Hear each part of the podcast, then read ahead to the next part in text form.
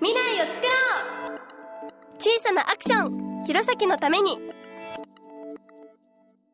私たちが大人になった時の弘前はどうなっているんだろう?地球温暖化?人口減少?気候変動?漢字ばかりでわからない!急に降ってくる大雨は怖いし地球がなんか変わってきている?私たちが今何かをすることで何かが変わる。でも一体何をどうすればいいのだろう。考えてもわからない。困ったな。そうだ。そんな悩みを解決してくれる人がいる。教えて。アースレンジャー。今日の疑問は SDGs って何？私は安田中学生。最近テレビとかでよく聞く SDGs ってなんだろう。なんかふわふわしたものなのかな。ストップ温暖化センター青森渋谷さんお願いします。はい、えー、こんにちは。こんにちは。えー、ストップ温暖化センター青森のセンター長の渋谷でございます。最近この SDGs という言葉がちょっと世の中でいろんなところに、えっと、聞かれるようになったんですけれども、はい、SDGs 言葉の意味というのは、はい、 Sustainable Development Goals というものの訳です。 sustainable というのは持続持続すること、はい。はい、継続することを sustainable と言います、はい、それから development というのは、開発。開発という意味ですそして goals。これは何でしょう？ Goals。ゴール？うん。 Goals。うん。まあゴール。スタートがあってゴールがある。まあ、はい、目標のところです。目標というのはゴール。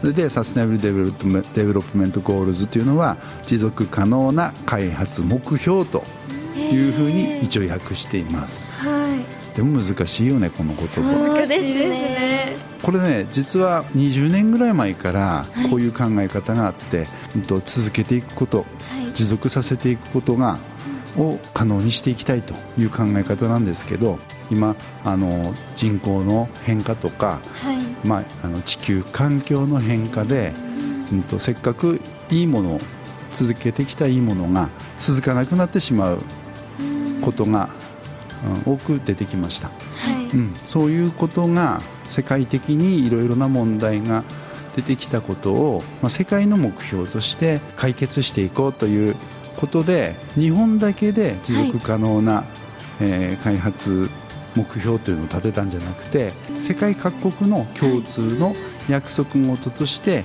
持続可能な開発目標、はい、 Sustainable Development Goals というものを作ったと、はい、いうことなんですね、はい、これがいつできたかという話なんですけど、はい、あの2015年の9月にニューヨークの国連本部でサミットが開催されて我々の世界を変革する持続可能な開発のための2030アジェンダというのが採択された。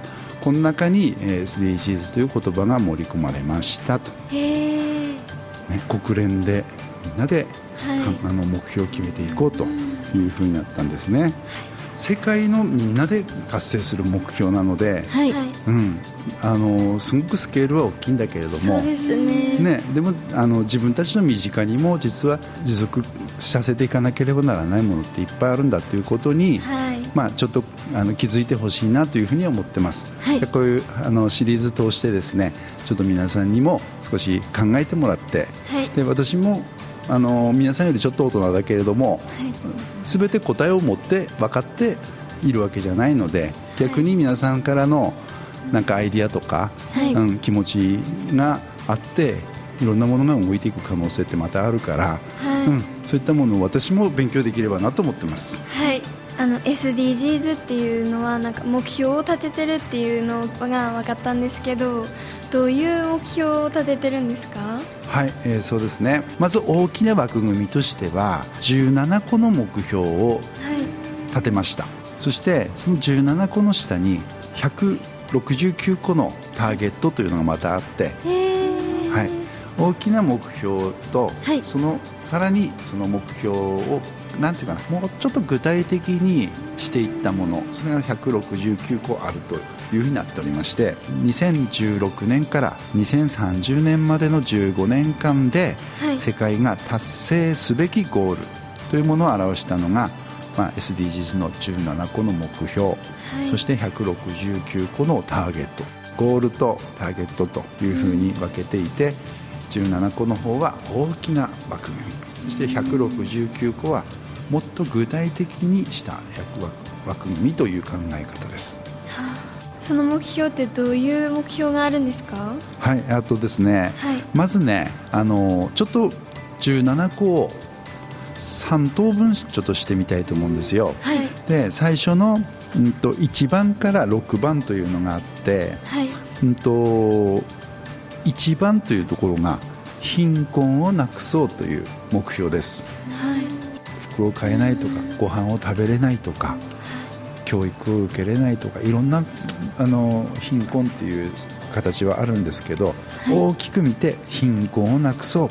世界のみんなの目標として掲げた1番目です、はい、日本にいるとなかなか貧困をなくそうっていうことが日常生活でそれを感じれないこともあるけれども、はい。うん、そういったことをまず一番に持ってきたということですけど、はい。はい、ちなみにね2番は飢餓をゼロに3番は全ての人に健康と福祉を4番が質の高い教育をみんなに5番がジェンダー平等を実現しようそして6番が安全な水とトイレを世界中にいうまずその1番から6番というのだけ先にちょっと区切って紹介してみたんですけど、はい、どちらかというと途上国って分かります？先進国途上国っていうのがあるんですよ、はい、で例えば日本とかはどちらかというと先進国、うん、発展途上国ってこれからあの開発が進んでくるところっていう。現段階ではそういうところを途上国というところはやはり貧困や飢餓や水安全なトイレすら、はい、なかなかあないとい。う状況なんですね、はい、私がちょっとこの目標の中でまず最初の 1, 1番から6番の中を一つの区切ったのは開発途上国の基礎的な目標というのが中心になっているんじゃないかなと思ったわけです、はい、はい、どうですか？なんか例えば6番の安全とな水とトイレを世界中にというのを聞いたりして、はい、どう思ったりしますか？なんか日本って蛇口をひねればすごい安全な水がすぐ出てくると思うんですけどなんか外国だとそういう国あんまりないよっていう話を一回聞いたことがあるんですけどやっぱり外国のこととかも視野に入れていかないといけないのかなってすごい思いました。今も聞いてそう思いました。はい。あのもう正解。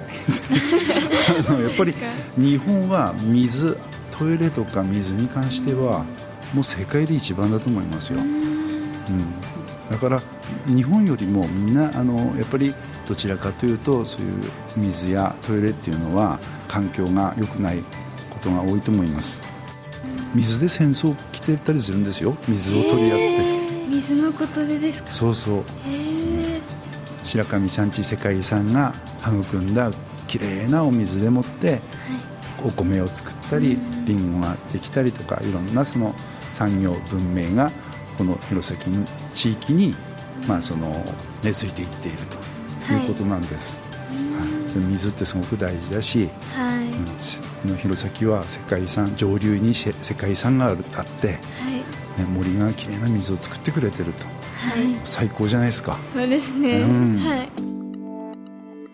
一人一人の行動が未来を変えることになる。小さなことだけど積み重なると地球規模で影響が出る。今私たちがやらなければいけない。そして皆さんも。Cool Choice. Action Card. 普段の暮らしでできる気候変動対策の切り札クールチョイスアクションカード。シェアをして省エネ効果発揮する。最近増えているシェアオフィス。新しいコミュニケーションが生まれネットワークが広がるだけでなくエネルギーをシェアして省エネにつながります。